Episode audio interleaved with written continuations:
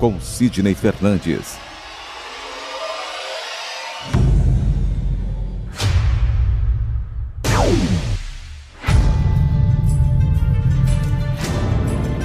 Porque nós não temos condição de saber exatamente ou saber ou relembrar como é a espiritualidade. Viktor Frankl, um dos maiores gênios do século XX. Ele é o criador da logoterapia. Diz que se a vida tem um propósito, o sofrimento também tem.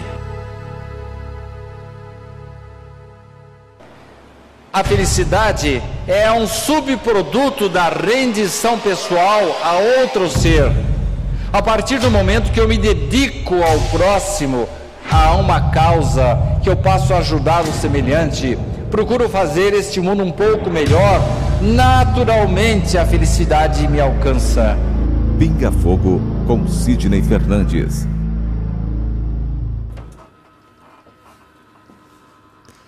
Uma ótima tarde para você que nos acompanha aqui pela sua TV SEAC, Rádio SEAC. Estamos iniciando mais uma edição do Pinga Fogo para você que nos acompanha aí, já vai pensando as suas questões, já vai elaborando para que a gente possa, é, com Moisés hoje, né? O Sidney ainda está de férias, né? daqui a pouco retorna, mas ainda está aí nas suas merecidas férias, mas Moisés já está aqui conosco para responder as suas questões. Moisés, boa tarde. Boa tarde, que bom, né, que a gente tem essa oportunidade, não é, de dialogar sobre a doutrina espírita, que é uma coisa fantástica para nós.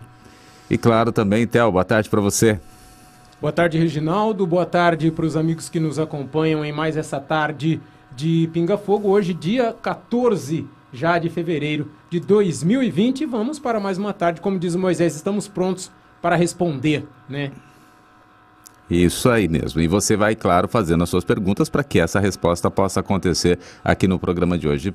Primeiramente, já, já cumprimentei a Moisés, a você que nos acompanha, cumprimentei também o Theo e vamos fazer a nossa prece inicial para que não só as respostas sejam é, tão elucidadas ou claras para que você possa entender, mas que a espiritualidade possa também auxiliar neste momento tão importante.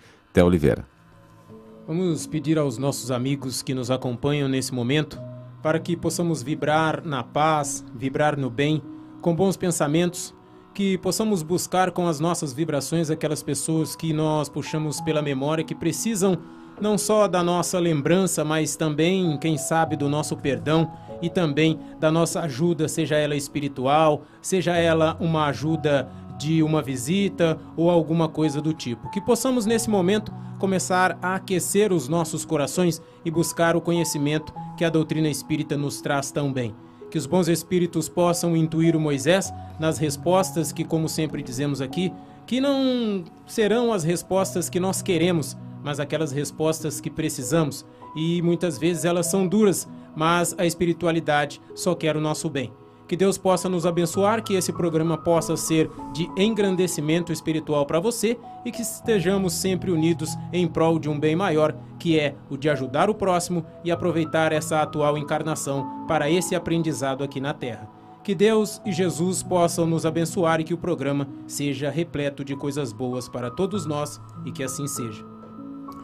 Perfeitamente. Após essa prece inicial, já estamos aqui iniciando para que o Moisés vá respondendo as suas questões. Mas antes, eu perguntar para você: tem livro hoje, né, Theo? Tem, tem livro sim, Reginaldo. Temos aqui. Tivemos que fazer uma troca porque tem um livro aqui que é muito procurado e ele é, está em poucos números e o Sidney está providenciando para trazê-lo para os próximos programas. Hoje teremos dois livros do Kai Barchutel na Intimidade, esse que você vê nesse momento agora. Teremos também um Despertando Sob Chamas, né?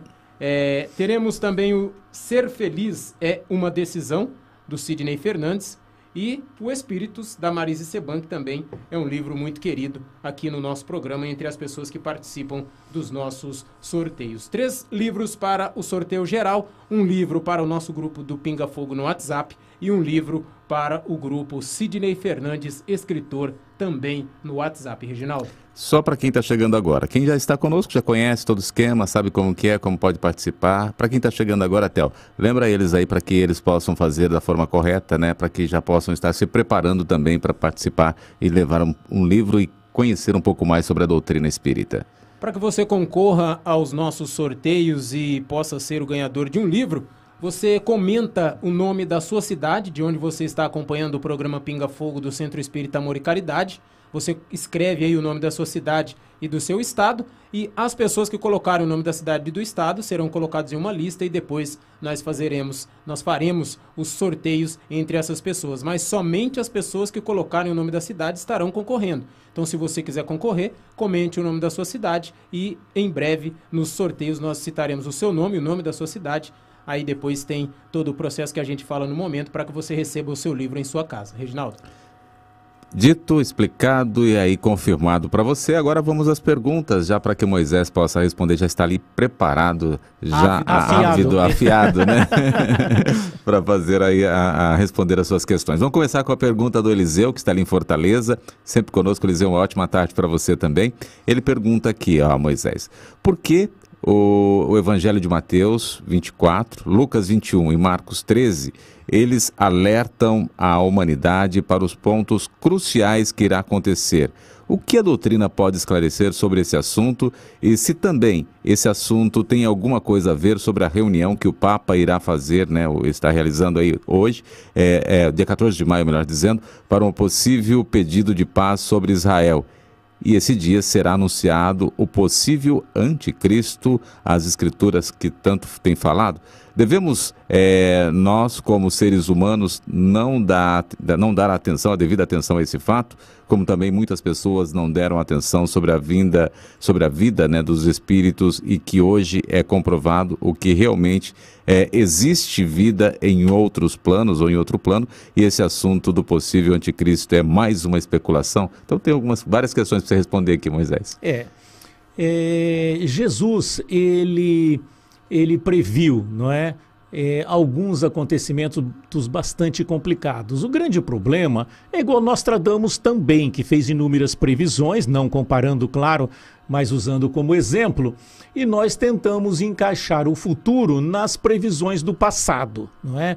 A gente sabe que se nós formos analisar ao rigor da lei, tudo aquilo que Jesus é, previu já aconteceu não é? Há épocas dos discípulos, principalmente, todos eles é, viveram situações bastante complicadas, as cidades passaram por situações bastante complicadas. Então não tem como a gente, é, Jesus não disse exatamente quando aconteceria. Ele disse nos últimos tempos, mas é, o que, que, sentido ele quis dar para os últimos tempos? Seria os últimos tempos dos discípulos na Terra, por exemplo?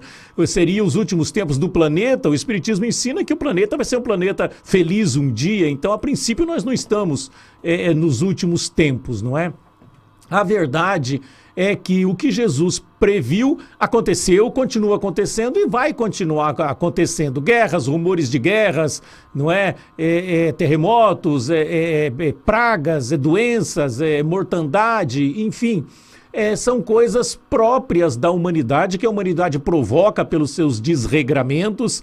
É, as ocorrências naturais do planeta também acabam é, trazendo tudo isso. Não existe um anticristo não é? Existe a imperfeição do ser humano que provoca situações complicadas é, na vida do planeta, na vida da, da, das nações, dos agrupamentos, não é? E, entendo eu, o Espiritismo nos diz assim, que nós estamos progredindo passo a passo, que nós estamos crescendo, que nós estamos nos desenvolvendo, que a humanidade está melhorando. E está, se nós observarmos é, moralmente, é, nós não estamos aceitando muitas coisas que antes eram é, é, naturais, mas não é no planeta todo. As coisas vão acontecendo em grupamentos. Tem países mais desenvolvidos moralmente, outros menos, mas nós temos que esperar que a sociedade progrida de, de um modo geral. Mas gradativamente a gente está caminhando, não é? O Espiritismo não, não, não aceita essa predição de cataclismo, de destruição, esse tipo de coisa. São, são momentos, são segmentos, são situações localizadas, não é, que acontecem, mas é, entendo eu que o que Jesus disse continua acontecendo em função dos desregramentos, dos despreparos e da atitude, não é, de dirigentes que acabam ocasionando esse tipo de coisa. Moisés, você, é, o pessoal sempre cita, ah, estamos no fim dos tempos, Jesus está voltando, as coisas estão é, mais desregradas, mas dá para a gente pensar que em muitos anos ou até séculos, as coisas sempre foram desse jeito. É que hoje, a, como você disse no programa da quarta-feira, as coisas chegam com uma certa rapidez e muitas coisas que antes aconteciam e ninguém ficava sabendo, hoje a gente fica sabendo. Então essa é, falta de evolução do mundo, ela estava, sempre esteve mais ou menos nesse nível, né? De, vamos por, vamos usar a violência como exemplo de pais contra filhos, essas coisas. Antes as pessoas não ficavam sabendo, hoje ficam sabendo, tudo bem, até com um pouco mais de veracidade e de rapidez. Mas é, o fato de estarmos vivendo coisas que provam que Jesus está voltando, que estamos no fim do mundo, isso daí não quer dizer nada, né? É, e, e existe. A, a, população aumentou muito nos últimos é, tempos, também, né? então tem mais gente e a comunicação mais rápida. Agora, é, se Jesus voltar e quem que vai para o céu? É. Quem é bom o suficiente para Jesus vir aqui e levar para o paraíso e viver no paraíso santamente? Quer dizer, 99% eh, da população do mundo seria incinerada. É, Deus nos criou para isso, Deus de amor, de sabedoria, de inteligência, criou a humanidade para depois incinerar ela toda. É. Então não é bem assim, não é? é? Na verdade, nós estamos construindo o paraíso dentro de nós. Quando nós conseguirmos compreender as leis de Deus e praticar, seremos completamente felizes e viveremos num paraíso, onde quer que estejamos. O paraíso não é um local, um local circunscrito ou determinado. O paraíso é um estado de espírito, quando a criatura de Deus consegue compreender a vida, compreender a criação de Deus, não é? E interagir com ela, compreender aquilo que aquele que está é, mais atrasado, que ainda erra, compreender aquele que já atingiu a perfeição, não é? E sua mente estagia num prazer infinito, mas é um estado íntimo e não um local. Jesus vem tirar eu daqui e levar para o céu que está lá em algum lugar. Hum. Não é, não é assim que funciona. Vamos a mais perguntas. Ah, essa questão que você acabou de falar também, né, das, das revelações. Aí o, o, Eliseu ainda tem mais uma questão que ele diz assim: ó, a Bíblia traz muitas revelações e de profecias sobre o Apocalipse. Esses fatos também Kardec nos traz no livro A Gênese, capítulo é, 18. Os tempos são chegados. Todos esses sinais nós temos visto hoje. Terremotos, maremotos, aviões caindo, fome, pestes e várias outras coisas então eu lhe pergunto, Moisés, será que a Bíblia está certa e todos nós estamos interpretando-a erradamente? Tantos fatos contundentes que afirma né, tudo isso que está acontecendo, não devemos nós avaliarmos um possível espírito que venha é, encarnar na terra para quebrar ou rasgar o véu da ignorância e da incredulidade? Mas esse espírito já veio. Esse espírito é Jesus. Ele já veio e já trouxe a sua mensagem. Nós é que precisamos compreendê-la, não é? Aí, além de Jesus vir e trazer essa mensagem, ele mandou o Consolador, que é o Espiritismo, para esclarecer todas as coisas. O grande problema é que a Terra não progride por decreto. A Terra vai progredir quando o ser humano tiver progredido. A Terra, o planeta Terra em si é neutro a maldade e a bondade é, não é a terra que faz, somos nós, habitantes da terra. Então a terra só progredirá quando nós tivermos progredido, não é? Estamos caminhando, estamos aprendendo, estamos progredindo. Com relação às predições, é como eu já disse, já aconteceram todas, continuam acontecendo todas e vai continuar ainda acontecendo por muito tempo, porque as predições são de catástrofes, de coisas ruins. E enquanto nós não compreendermos a criação de Deus, nós continuaremos errando e fazendo coisas coisas ruins e as predições continuarão acontecendo sempre. Agora, Dizer se a Bíblia está certa ou errada é uma questão bastante complicada, porque a maioria das religiões diz que a Bíblia é a palavra de Deus, mas tem muita coisa escrita ali que não me parece que Deus diria ou faria não é? É? Tem uma série de colocações ali. Por exemplo, nós devemos apedrejar a mulher prostituta, nós devemos apedrejar a mulher é, que traiu o marido, nós devemos apedrejar o filho desobediente. Quer dizer, a pena de morte é largamente colocada na Bíblia. Será que realmente é verdade? Deus falou para Moisés que ia matar todo filho mais velho dos egípcios. Não importa se o filho mais velho tinha um mês de idade, um ano, dez anos, cinquenta anos, é, é, é, é e diz que matou, tá lá na Bíblia, que, que matou todos os filhos mais velhos dos egípcios. Então, Tem certeza que isso é Deus? Deus é amor, é fraternidade, é compreensão, é inteligência suprema. Um ser inteligente escreveria isso, matar o filho desobediente, matar a mulher adúltera, enfim, tem uma série de coisas escrito ali que não, não parece ter vindo da vontade de Deus e sim da vontade do homem. Vamos a mais questões aqui também. A Maria de Fátima conosco. Maria de Fátima, boa tarde para você. Ela pergunta para você, Moisés, para que nos esclareça também, por que nem todas as pessoas são aí agraciadas materialmente, né? Todos são, existe essa separação. Isso, é, na verdade, é, é, a minoria é agraciada materialmente, não é? E é nós que escolhemos, tá? A gente sempre escolhe aquela prova que está ao alcance de nós vencermos. É? Então, é, fazendo a nossa programação reencarnatória, a gente fala, não quero ser rico, não, pelo amor de Deus, eu quero ter uma dificuldadezinha. Por quê? Vamos lembrar o que Jesus Mas falou? Que muda, né? É, é mais fácil o camelo passar pelo fundo de uma agulha do que o rico entrar no reino dos céus. O dinheiro nos propicia uma série de atitudes e uma forma de relacionamento com o meio que é muito perigoso para o espírito. Então, o espírito foge dessa prova porque ela é muito complicada, é muito difícil. Se nós unirmos a beleza com a riqueza, então a pessoa vai para um umbral, não tem acerto, certo? Então é muito difícil. Por isso nós não escolhemos, não é?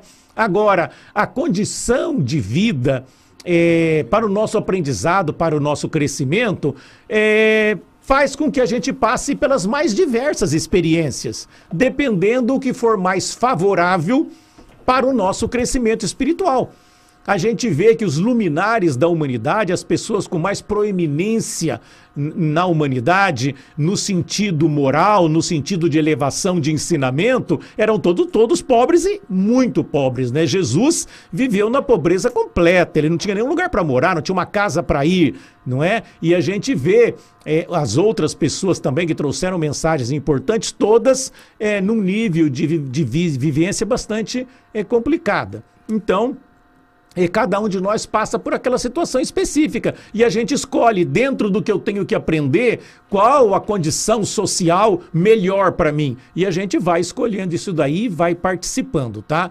Aqui na Terra, a gente adoraria ser rico, não é? Ter, ter os bens materiais, o conforto e tudo mais. Quando a gente está do lado de lá, a nossa visão é totalmente diferente, porque a gente vê as causas e as consequências acontecendo. E aí a gente procura fugir daquilo que se tornaria mais difícil é, para nós é, vencermos e ter o aprendizado que a gente precisa é, na, na, na, encarnação. Então, é mais ou menos isso aí. A gente escolhe a condição social. E como nós não somos bobos nem nada, a gente já escolhe aquela mais ou menos, que é para correr menos risco, aproveitar a reencarnação, sair daqui muito melhor e viver muito mais feliz do lado de lá. Lembrando que do lado de lá você não precisa de mansão, não precisa de carro, não precisa de roupa cara, não precisa de objeto que custa caro. Não precisa sustentar nada, né? Não Moisés? precisa nada, porque lá ou você é ou você não é. Sendo, você tem tudo isso, porque é, é, está em você e não fora de você. O transporte, por exemplo, você se transporta pelo pensamento.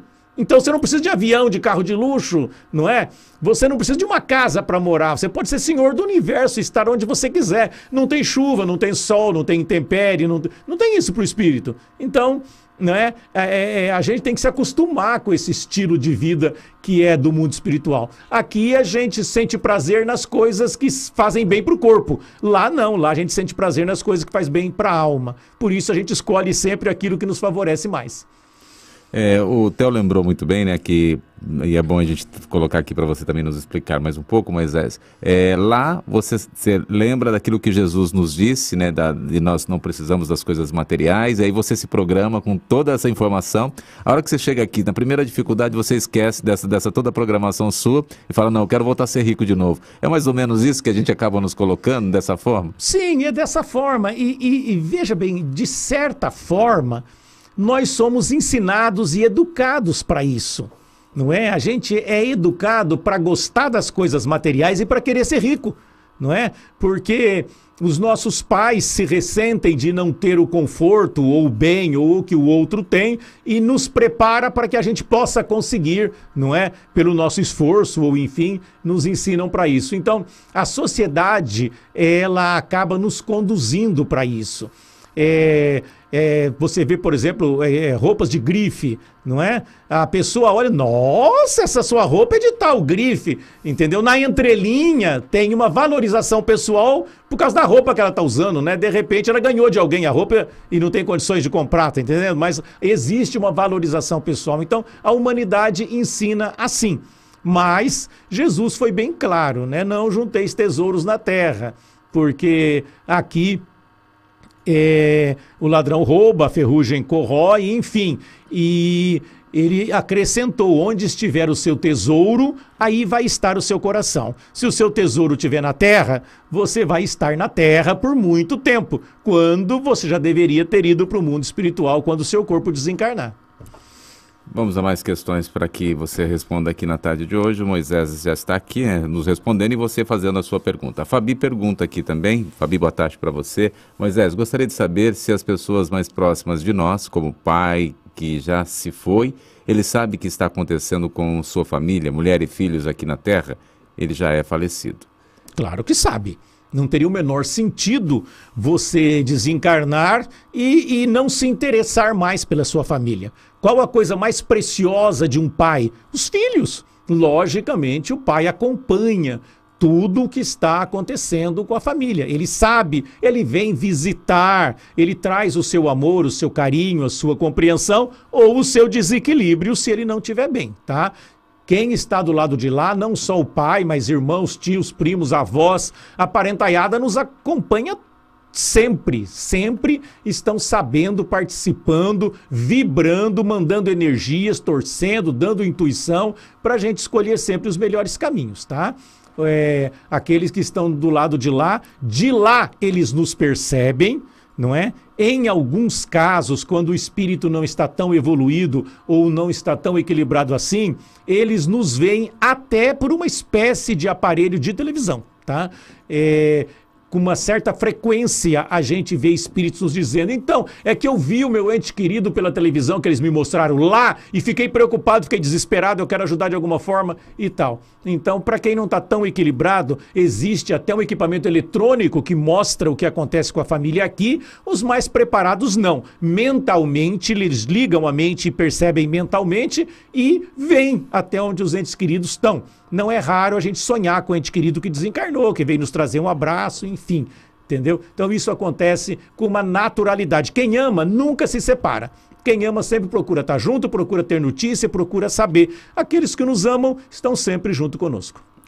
Mais perguntas, o Sérgio também conosco. Sérgio Soares, boa tarde para você. Ele pergunta, Moisés, por que, é, por sermos individualidade no tempo e espaço, Seria por isso tantas interpretações no caso dos escritos de Cristo?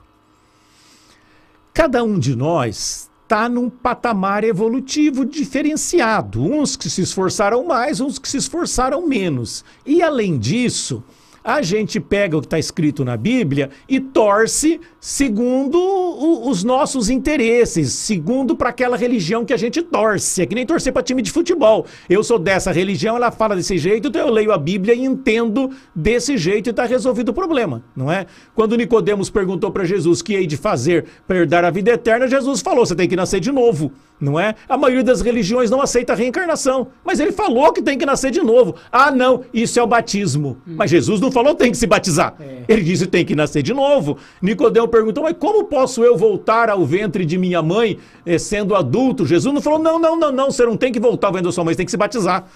Não, Jesus falou em verdade, em verdade vos digo, aquele que não nascer da água e do Espírito não pode ver o reino, nascer o reino, é, ver o reino de Deus. Nascer da água é nascer da matéria e nascer do espírito é nascer para o mundo espiritual. E Jesus explicou na sequência. Ele não explicou o que é nascer da água, porque nascer da água Nicodemos sabia, ele já tinha nascido, ele estava aqui. Ele explicou o que é nascer do espírito. O vento sopra onde quer, ouves a sua voz, mas não sabe de onde vem nem para onde vai. Assim é todo aquele que é nascido do espírito. Então Jesus deixou bem claro a reencarnação aí. Só que A maioria de nós não quer ver, por quê? Porque não interessa. Se eu aceitar a reencarnação, eu vou ter que duvidar da minha religião. Aí eu vou ter que procurar outra, vai dar trabalho. Eu não estou interessado nisso, não. Eu quero ganhar dinheiro, eu quero me divertir, quero tomar minha cervejinha. Esse negócio de religião aí é complicado. A gente aceita do jeito que está e não quer se preocupar com isso. A verdade é essa. Cada um lê e interpreta segundo o seu interesse. Lá no, no na carta de Pedro, é, acho que é 1 Pedro capítulo 4, está escrito: Porque o evangelho foi pregado até aos mortos para que, mesmo tendo vivido segundo os homens na carne, passem a viver segundo Deus em espírito. Aí nós temos duas realidades. Primeiro, os mortos estão vivos, porque o evangelho está sendo pregado para eles. Segundo, não está definido é, imutavelmente o nosso estado depois da morte. Nós vivemos segundo os homens na carne, mas depois de ouvir o evangelho depois de morto, passamos a viver segundo Deus em espírito, quer dizer, nós nos transformamos, nós nos melhoramos. Então, são realidades que estão claras na Bíblia, mas a maioria é, não se interessa, por quê? Porque torce, né? A minha religião fala assim, então tem que ser desse jeito e está resolvido o problema, né? O Corinthians parece que perdeu agora, né? Mas continua sendo o melhor time do Brasil, viu? É assim, a gente torce por aquele estado que a gente está, pelaquela situação que a gente está envolvido, ok? Eu sou Santista, viu? Não sou corintiano.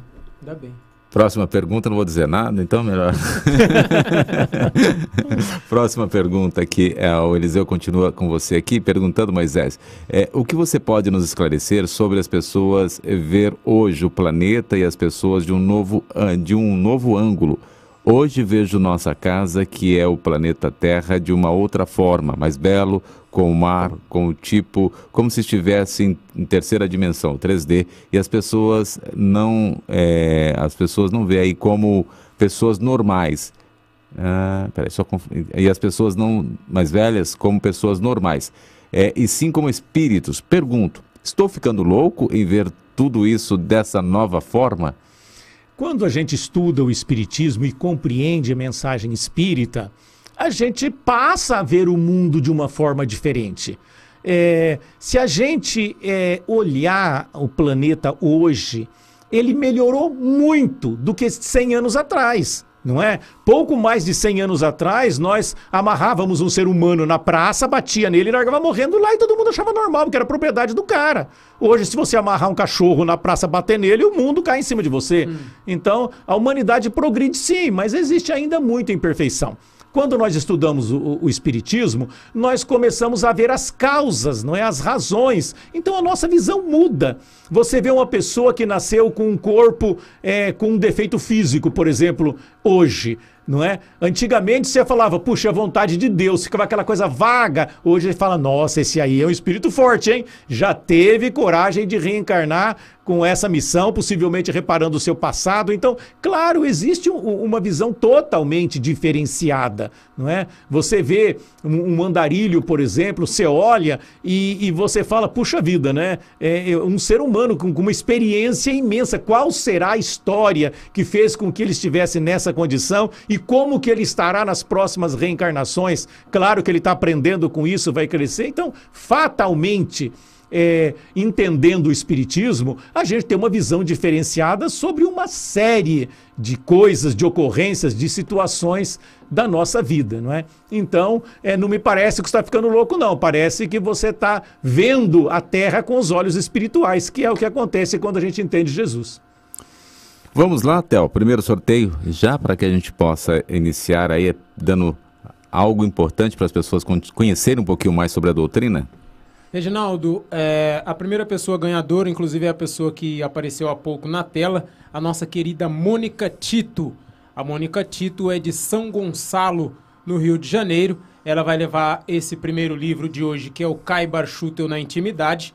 E basta que ela entre em contato com o Sidney pelo e-mail que aparece na tela, 1948.uol.com.br. Portanto, Mônica, é, você manda um e-mail para o Sidney com seus dados postais completos. Caso você já tenha sido sorteado ou já tenha comprado esse livro e já o tenha, converse com o Sidney pelo e-mail, que ele faz a troca por outro título desses que temos disponíveis para sorteio e você vai receber na sua casa o livro que você trocar. Mas, de momento, o seu livro, o livro que você ganhou é esse, Caibar Schutel na Intimidade. Um e-mail para 1948 wall.com.br com seus dados para você receber o livro na sua casa aí no Rio de Janeiro. Reginaldo? Perfeitamente. Daqui a pouquinho tem mais, né, Théo? Opa, com certeza. E vamos continuar então com as perguntas. Você pode continuar aí escrevendo as suas questões para que o Moisés vá respondendo na tarde de hoje. E a próxima pergunta que vem aqui para você responder, Moisés, é a Anice Struziato conosco também. Anice, boa tarde para você. Ela coloca aqui como o Espiritismo vê a eutanásia em um animal que já não tem mais tratamento e está sofrendo muito é, o espiritismo em si, a codificação é, em si, não aborda a eutanásia em animais, aborda em seres humanos e é frontalmente contra. Nós devemos a vida se, deixar a vida se extinguir naturalmente.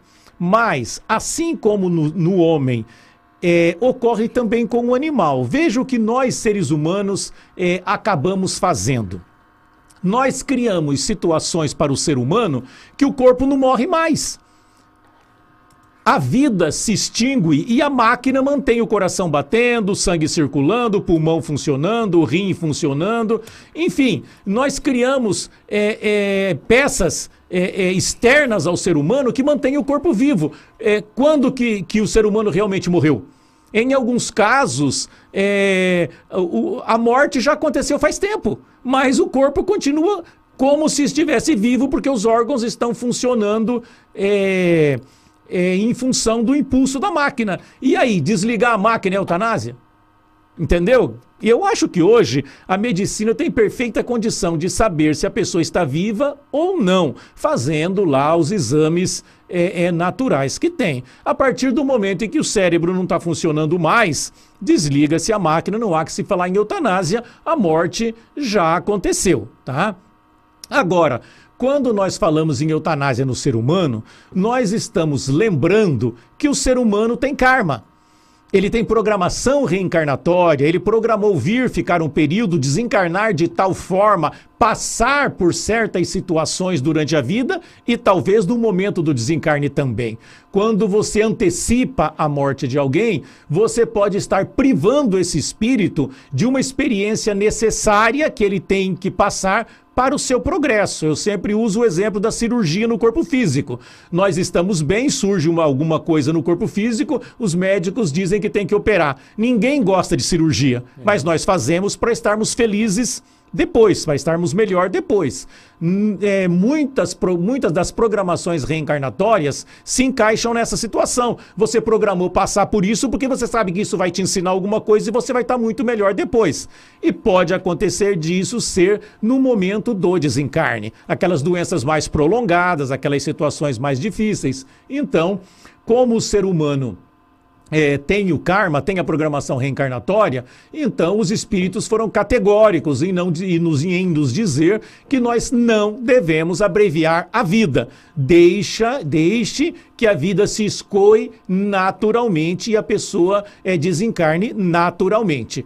Com é, o aparecimento do equipamento médico, já a gente já não deixa mais ela se esvair naturalmente. A gente começa a manter, manter, manter, manter, manter, e de repente estamos até esticando o karma da pessoa, não é? Em algumas situações, quando é, não há mais o que se fazer e a pessoa morreria é, antes se não tivesse a máquina impulsionando aquilo e ela acaba aí demorando um, dois, três meses a mais para morrer em função porque a máquina manteve o corpo vivo. No animal, não há que se falar sobre isso, tá? Então o espiritismo é, enquanto filosofia, enquanto doutrina, não tem uma é, visão formada. O que eu vou dizer é opinião do Moisés e não da doutrina espírita, porque não existe na codificação, na filosofia espírita, nenhuma menção a respeito disso. O Moisés entende que quando nós deixamos o animal sofrer desnecessariamente, é por egoísmo nosso, não é? Infelizmente, nós que dizemos que amamos tanto os animais, que protegemos tanto os animais, nós simplesmente destruímos o animal. Sabe aquele cachorrinho que dorme na cama? Nós destruímos toda a índole dele. Se você der linguiça para ele comer, ele não come. Antigamente tinha um ditado, quando você quer dizer que o que a pessoa está fazendo não adianta nada, a gente dizia, está amarrando cachorro com linguiça. Se amarrar cachorro com linguiça, ele come a linguiça e vai embora. Hoje não come. Você joga uma de carne pro cachorro, ele não come. Cachorro é carnívoro. Que que eu... Nós destruímos todo o costume dele. A maioria dos animais hoje se sente ser humano. Ele vê um outro animal e não sabe como agir. É. Ele se sente um ser humano. Pior, nós mantemos a vida, mantemos, mantemos, mantemos. O cachorro tá cego, não anda, não, não, não, come. E a gente tá mantendo a vida ali, porque a gente não quer que ele morra de jeito nenhum, porque nós vamos sofrer com a morte dele. O sofrimento que ele está passando, aí não conta. É. Isso não é problema nosso. Eu quero que o meu animalzinho fique vivo. Se esse animalzinho estivesse na natureza, como ele foi criado, já teria morrido há muito tempo e teria sofrido muito menos, não é? Então nós pela suposta proteção e pelo suposto amor que nós temos pelo animal, nós fazemos com que ele fique sofrendo indefinidamente por muito mais tempo do que precisava. Como ele não tem karma, o animal não tem karma, ele não tem responsabilidade pelo que faz, ele não tem uma programação reencarnatória no sentido de ter que passar por isso e por aquilo, a minha opinião é que nós estamos fazendo mais mal do que bem para eles, não é? Nós tiramos ele da vida. Tem animal, tem cachorro que não late, porque foi criado que não pode latir, entendeu? É totalmente é, é, Tem gente é, que faz cirurgia nos animais para que tirem o som do latido dele também, né, Moisés? Sim, também acaba... a gente fala tanto em preservar a cultura dos povos, preservar o modo de vida dos povos, principalmente dos povos mais antigos ou do silvícola, não é? O animal não, o animal destrói toda a índole, todo o instinto dele, a gente destrói porque a gente quer ter o animalzinho limpinho do jeito que a gente quer, não é? Enfim, eu acho que nós não estamos sendo bons para os animais, não. Principalmente no final da vida, a hora que eles já começam a se debilitar, que seria a hora deles retornar para a pátria espiritual, e a gente acaba mantendo eles sofrendo aqui desnecessariamente. Entendo eu que a hora que você leva o cãozinho no veterinário, o animal, seja qual for, e o veterinário diz: olha, não tem mais jeito daqui para frente, ele vai sofrer, entendeu? Entendo eu que não teria problema nenhum a gente abreviar esse sofrimento, até porque se não estivesse sobre a nossa proteção e sobre o nosso suposto amor, ele já teria desencarnado, ok? Mas eu sei que é bem controverso essa colocação, por isso eu falei opinião minha e não do espiritismo, tá? Moisés, nessa sua. Rapidinho, Reginaldo. É, nessa sua resposta você falou sobre prolongar aí através de máquinas até a vida de uma pessoa. É, isso de alguma maneira atrapalha a, o trabalho da espiritualidade ou o problema fica mais só aqui do nosso lado? Ou não tem como? Tudo que faz aqui também ocorre é, em paralelo na espiritualidade? Olha, é claro que a espiritualidade sabe a índole da família e o que vai acontecer. Atrapalhar não atrapalha. Mas se a minha família me deixar com dor, sofrendo lá mais do que eu precisava, depois vão se ver comigo, não é? deixa morrer na hora que tem que morrer, meu. Não, não é essa ideia de que vai ficar aqui para sempre. Ninguém fica para sempre. Chega um momento e o médico sabe, não é? A hora que o médico chega para a família e fala, gente, pensa aí não tem mais jeito, seria o caso da pessoa se curvar perante a determinação de Deus, não é? A programação reencarnatória do ente querido, deixar o ente querido tocar o barco para frente e ser feliz, né? Mais perguntas para a tarde de hoje, Moisés respondendo para você. Você vai fazendo as suas questões na tarde de hoje. Lembrando aqui, ó, vários de vocês estão aqui nos dando boa tarde, né? É, é quase que impossível ficar relacionando o nome de todo mundo ah, só para cumprimentar. É, Eu é acabo complicado. cumprimentando aqueles que estão nos fazendo a pergunta, porque ele tem a questão a ser respondida. Mas sinta-se aí, é, aí também cumprimentado na tarde de hoje. Boa tarde para você que vai nos a, aqui acompanhando no programa de hoje. O Reginaldo conosco também. Reginaldo, boa tarde para você. Ele Xará, esteve ontem, né? Eu vi pela foto ele postando, eu vi umas fotos dele postando aí contato, né? É, é todo, todo. É, o Reginaldo pergunta aqui para você, Moisés. Eu conheço um bom homem em situação de rua aqui em Bauru. Às vezes ele chegou e chega né, a pernoitar aí no albergue noturno. Seu apelido é poeta, por declamar poemas é, com maestria e até de certo improviso. Pergunto então, Moisés, pode ele, em seus versos, ter influência do mundo espiritual? E em sua situação de indigente, pode ser também influência de um, algum obsessor? Acredito que não. Não é? Se a pessoa é boa, o que a gente entende é que é mais uma programação reencarnatória. Por algum motivo, não é? Ele, na sua programação reencarnatória, ele programou passar por essa situação na sua vida, tá? Porque se uma pessoa é boa, é, é, é, ela vence o obsessor com a sua bondade, com a sua colocação. O cara é um poeta, o cara é um artista, não é? O que a gente entende é que ele tem uma programação reencarnatória, até porque não sai da indigência não é? Ele poderia se aprumar, tomar um outro rumo, mas quando é programação reencarnatória, por mais que a pessoa faça, ela continua naquela situação, não é? A gente vê pessoas que trabalham, que se empenham, então sempre com problema financeiro. E outras parece que tudo dá certo, né? Então sempre bem. É, tudo é programação reencarnatória. Você tem que vivenciar aquela experiência, você precisa dela para aprender, então é, você vive nela porque você tem aquele X período de tempo para viver nela. E, claro, toda vez que uma pessoa é, pretende fazer alguma coisa boa, tem um espírito bom ali para intuí-lo, não é? Se ele, se ele recita poemas e principalmente de improviso, e se é alguma coisa que agrada, que soa bem aos ouvidos, todos nós, independentemente é, de, de condição, sempre que queremos fazer o bem, temos espíritos bons a nos auxiliar. O contrário também, infelizmente, é verdade. Sempre que queremos fazer o mal, arrumamos companhia. Agora, se a gente imagina que esse espírito é um espírito bom, que tem um grau evolutivo considerável, mas que por algum motivo precisou escolher essa programação reencarnatória, naturalmente ele vai ter do lado de lá um grupo de espíritos bons que o amam e que o ajudam, não é? Inclusive aí nos poemas, com certeza. Vamos a mais perguntas. O, você viu aqui que o Eliseu mandou a foto do neto, do filho, né? Mandou, é. É, então, aqui, se o Sidney tivesse tá, aqui agora, o que, que o Sidney tá, estaria falando? O que, que você está dando para esse é. menino, Eliseu?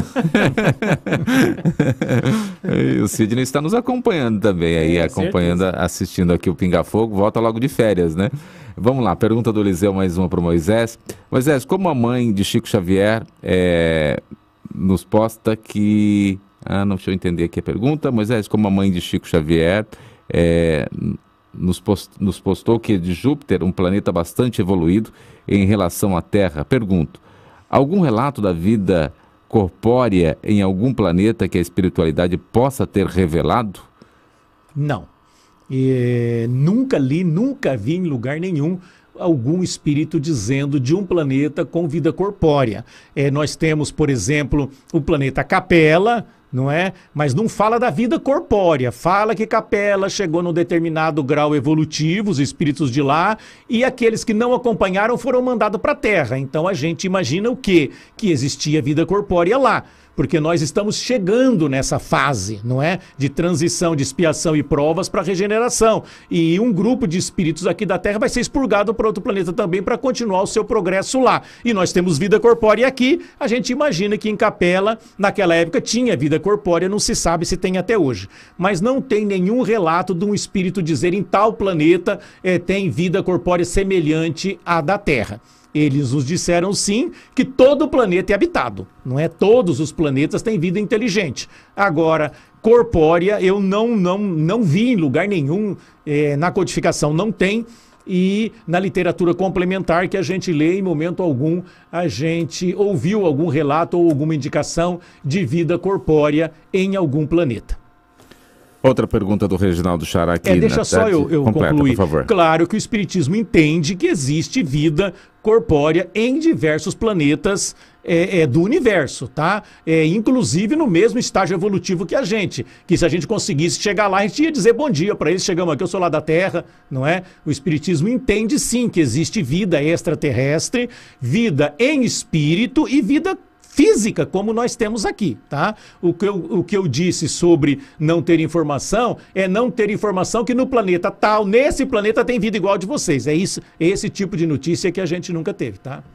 Próxima pergunta aqui, mais uma pergunta do Reginaldo para que você responda a segunda pergunta dele. Ele diz aqui, ó, um orador espírita, um padre ou até mesmo um pastor em sua palestra, missa ou culto, quando está nos apresentando a palestra e fala coisas que parecem ser é, direcionadas a nós mesmos, citando particularidades que está em nosso íntimo. Tem alguma influência espiritual? O que devemos fazer quando sentimos que é, as qualidades e defeitos ditos são os nossos? Quando acontece isso, veste a carapuça e tenta melhorar. A verdade é essa, não é? é? Sempre que uma pessoa está fazendo uma coisa boa, principalmente um padre ministrando a missa, um pastor ministrando o culto, um dirigente espírita é, ministrando a palestra, é um momento de grande oportunidade para a espiritualidade é, auxiliar aquela comunidade que está reunida ali em torno é, desse palestrante. Então, os espíritos intuem sim, e em alguns casos, claro que intuem para falar diretamente para aquela pessoa. Claro que o palestrante não tem essa conotação, olha, eu estou falando para fulano, ele também não sabe, mas a lembrança que vem na cabeça dele, não é, é intuída pelos espíritos para ele falar aquele assunto daquele jeito que vai ajudar aquela pessoa. Ele não sabe qual. Já aconteceu comigo de eu ir fazer palestra em algum lugar e quando a gente vai fazer palestra, a gente prepara, não é? Você estuda os temas, você pesquisa na codificação, em diversos livros, você se prepara para dizer o máximo possível e coisas que as pessoas podem usar nesse momento na vida delas não é? O que, que eu posso falar que as pessoas possam entender e que pode melhorar a vida dela nesse momento dentro né, dos ensinamentos espíritas. E já aconteceu de eu chegar e a hora que eu inicio a prece, né, a gente sempre inicia de uma forma mais genérica, não é? Para depois adentrar ao assunto propriamente dito. E nesse preâmbulo da palestra, de repente a coisa encaminha, encaminha, encaminha, encaminha, e você não faz a palestra que você preparou e você falou coisa totalmente diferente e já acabou seu tempo. Então entendo eu, e pelo desencadear das ideias, que fica uma coisa tão fácil, vai surgindo, surgindo com uma facilidade tão grande, então a gente entende que naquele caso, não é sempre que acontece isso, claro, a gente entende que a espiritualidade aí falou: não, seu tema não tá bom para hoje, é melhor você ir para outro, entendeu? E eles vão nos intuindo, né? E, e, vão nos ajudando. E a gente né, espera tá falando alguma coisa que possa ajudar aqueles que estão ouvindo. É, essa questão que você falou é importante, né? Observados, né? Como você falou, leva para uma outra direção, porque aquele público precisa ouvir aquilo que está sendo que realmente você vai acabar falando, né? Possivelmente, né? né? Porque é. aí vai acabar ajudando melhor aquele público, né? Então a espiritualidade acaba te conduzindo para uma outra questão também, é. né, Moisés? E isso que ele falou é uma coisa interessante, porque a gente está no meio espírita já faz muitos anos. E de vez em quando a gente encontra uma pessoa, olha, eu fui na casa espírita aquele dia, você fez a palestra para mim daquele dia em diante eu comecei a estudar né, e hoje eu sou espírita. Então, é, é, realmente acontece isso com, com, muita frequência, não é? Parece que o tema que a gente escolheu é aquele tema que, que a pessoa está vivendo e o esclarecimento, a intuição, a, o direcionamento que ela precisa. É bastante interessante. Eu acho que os espíritos é, ajudam muito a gente nesse momento, é. sim. Eu acredito também, Moisés, tanto eu, acho que talvez o Theo possa também concordar ou não com aquilo que eu vou dizer agora.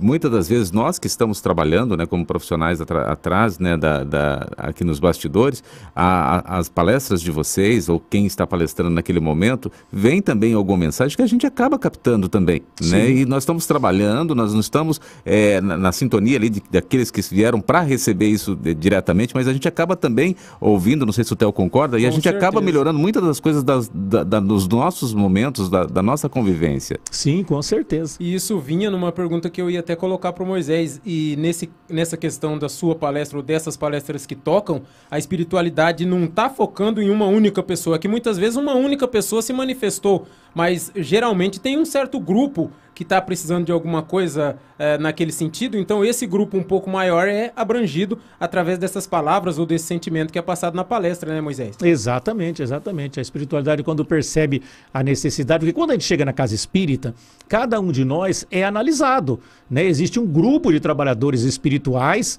é, não só na casa espírita, mas em toda, é, em toda religião, religião né? não é? Tem ali os trabalhadores de Jesus que estão acompanhando e vendo a necessidade de cada um.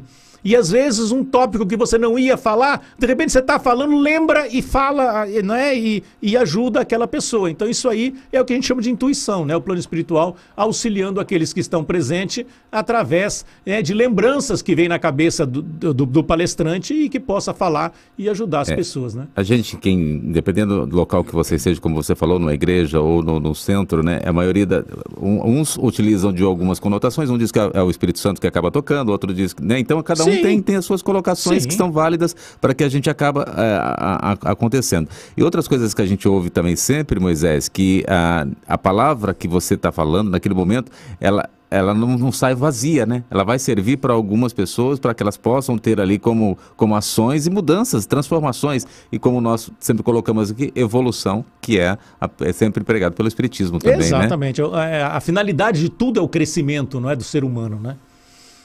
Próxima pergunta aqui da Mary conosco também. Ela diz o seguinte: gostaria de algumas dicas para quem é ou é ou vive estressada no dia a dia. É, olha, é, hoje em dia a vida ela é estressante, não é? é existe uma cobrança muito grande é, daqueles que nos cercam profissionalmente e, e amigos também, é, em função é, do que a gente tem que ser, até como agir, enfim, é, a vida é estressante demais. Eu acho que é, uma dica importante é a gente dizer para si mesmo: eu sou eu, não é? Eu sou assim, eu tenho direito de ser assim, eu quero ser assim, me faz bem estar desse jeito e dar uma relaxada. Se aceitar do jeito que você é e ser feliz com isso. É muito importante se a gente pudesse ter durante a semana uma, duas horas que fossem nossas, não é? Que você é, é, não tivesse é, impulsionado por ninguém. Essas duas horas é minha, eu faço o que eu quero, do jeito que eu quero, para você dar uma relaxada, não é? Alguma pessoa vai ler, a outra vai no cinema, ou, ou enfim, conversar com amigos, enfim. Mas esse desestressante é muito importante. Quando é, Moisés, lá atrás, nos Dez Mandamentos, é, instituiu a guarda do sábado, de certa forma, o, o direcionamento era justamente esse, entendeu? Porque o povo era escravo, trabalhava de sol a sol, de domingo a domingo, não tinha descanso. Então, precisava de um dia de descanso justamente para quebrar esse estresse. Então, é muito importante que no nosso dia de folga a gente mude o foco, a gente busque situações em que a gente possa ser a gente mesmo sem cobranças, para que a gente alivie um pouco do estresse é, e da tensão da vida. E é claro, é, você não pode trazer para os seus momentos é, todo o estresse da carga diária. Você tem que a gente costuma dizer, não trazer os problemas da rua para dentro de casa. Não é muito fácil, mas é se empenhar para isso, não é? Bom, eu trabalhei, cheguei do meu trabalho, estou estressado, estou, né? E o, e o, que, que eu vou fazer agora? Não vou pensar o que, que eu vou fazer no trabalho amanhã, não. Daí você continua o estresse. Então, peraí, você tem que ter também algumas horas ali é, de descanso e principalmente no dia de descanso é não se envolver com o trabalho. Você já viu quando você vai numa festinha da empresa?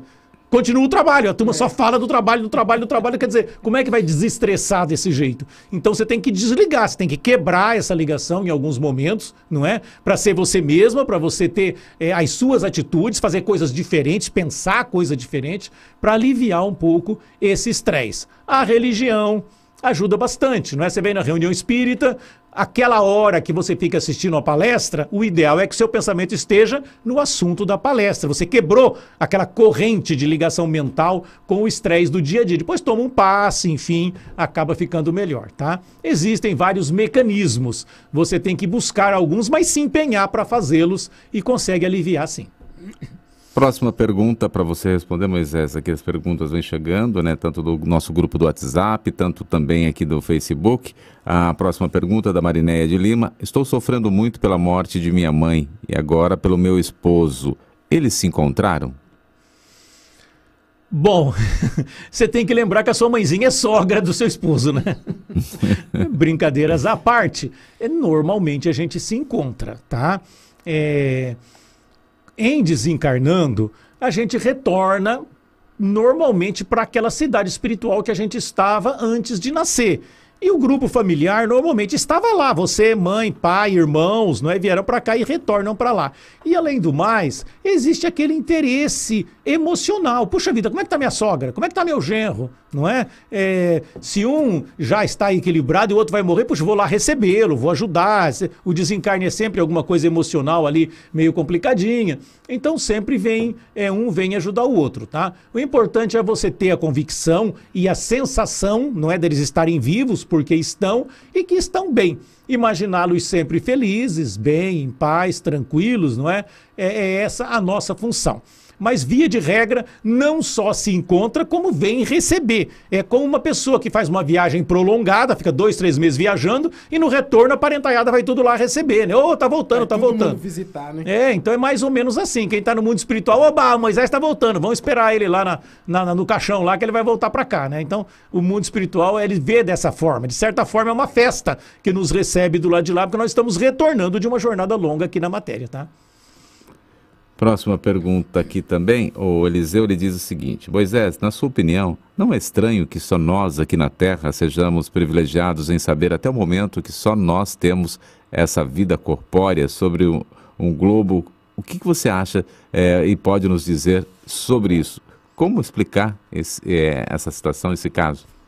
Eu não entendi a pergunta. É, porque só nós, né, não é estranho, né? Só nós aqui na Terra que sejamos privilegiados em saber até o momento é, que, temos vida e temos essa vida corpórea. Ele fala só nós espírita, é, é isso que ele está falando? É, é, não, não, diz, né? Provavelmente ele, como espírita, pode estar tá, tá se colocando como espírita. Eu imagino né? que sim, porque veja bem, não é. é só nós aqui na Terra. Todo o planeta é. é, sabe isso que nós sabemos. Se existir outro planeta com vida corpórea igual a nossa e tiver no nosso estágio evolutivo, eles vão ter o Kardec deles lá, o Jesus deles lá. Então eles sabem igual a nós. Os espíritos que estão desencarnados sabem também, né? Não, é, não, entendi a pergunta. Agora, se ele está falando só nós espíritas, não é só nós espíritas. A codificação está traduzida praticamente em todas as línguas do, do, do, planeta. Quem quiser tem condições de saber, é só se interessar. O grande problema é que a maioria não quer nem pegar na mão. Deus me livre, isso é coisa do demônio, eu não quero saber. Mas aí não é privilégio de ninguém, é a pessoa que eh, deliberadamente não quer tomar conhecimento de uma informação nova, né? Mas ele está aí acompanhando, né? Quem sabe é, ele. Eu acho que ele assim, pelo que, relendo aqui, né? Mas, eh, mas com tranquilidade, eu, eu, eu penso o seguinte, assim, da, da, forma que ele colocou, né? Essa vida corpórea, né? Que só nós, ele, ele quer dizer que só nós tenhamos, não é só nós, como você colocou, não é só nós que temos essa informação. Então, mas aqui ele quis dizer que, que nós somos privilegiados em saber dessa vida corpórea e que só nós sabemos, entendeu? Então eu acho que é isso que ele é, quis dizer. É, mas nós sabemos mas... que nós chegamos nesse grau evolutivo Exatamente. de saber. Tem é. gente que sabe muito mais que nós, porque está na nossa frente, evoluiu em outro planeta. Jesus, por exemplo, evoluiu em outro planeta, sabe infinitamente mais que nós. Tem alguns que estão mais atrás que, tá, que ainda não sabem, mas que vão chegar a saber, né? É. Próxima pergunta da Aline também, boa tarde para você, Aline. É, ela diz o seguinte: aconteceu um crime bárbaro próximo à minha cidade. O indivíduo entrou em uma casa para roubar. Quando entrou na casa, encontrou uma menina de 13 anos. Ele a estuprou, estuprou e matou a menina estrangulada. Foi preso e uma semana depois foi encontrado morto na prisão. A polícia acredita que o assassino cometeu suicídio. Como fica uma pessoa dessa na espiritualidade? Como a, ah, explicar esse caso? Então veja bem.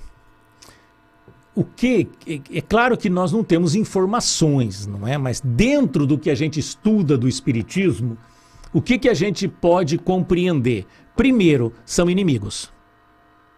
Porque em muitos casos existe o estupro, que já é uma barbaridade, e não precisa matar a vítima.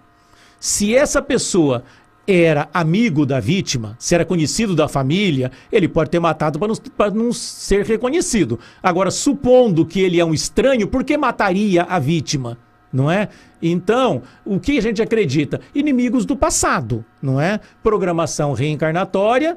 A gente tem que vir resgatar o nosso passado. Eles se odeiam por algum motivo. Esse ódio não foi vencido, não é? No estágio no mundo espiritual e após a reencarnação, havendo o reencontro, não é? Existe aí é, a violência, o gravame em função é do ódio do passado. Claro que nem a menina e nem o, estupra, o estuprador é, lembra racionalmente, mas a hora que vê a, é, não se coloca freios nas atitudes, dá vontade de fazer cada vez mais em função, não é, do ódio que o espírito lá no fundo, né, intimamente ele traz com ele. Então, acaba cometendo essas aberrações. Como é que está esse espírito agora?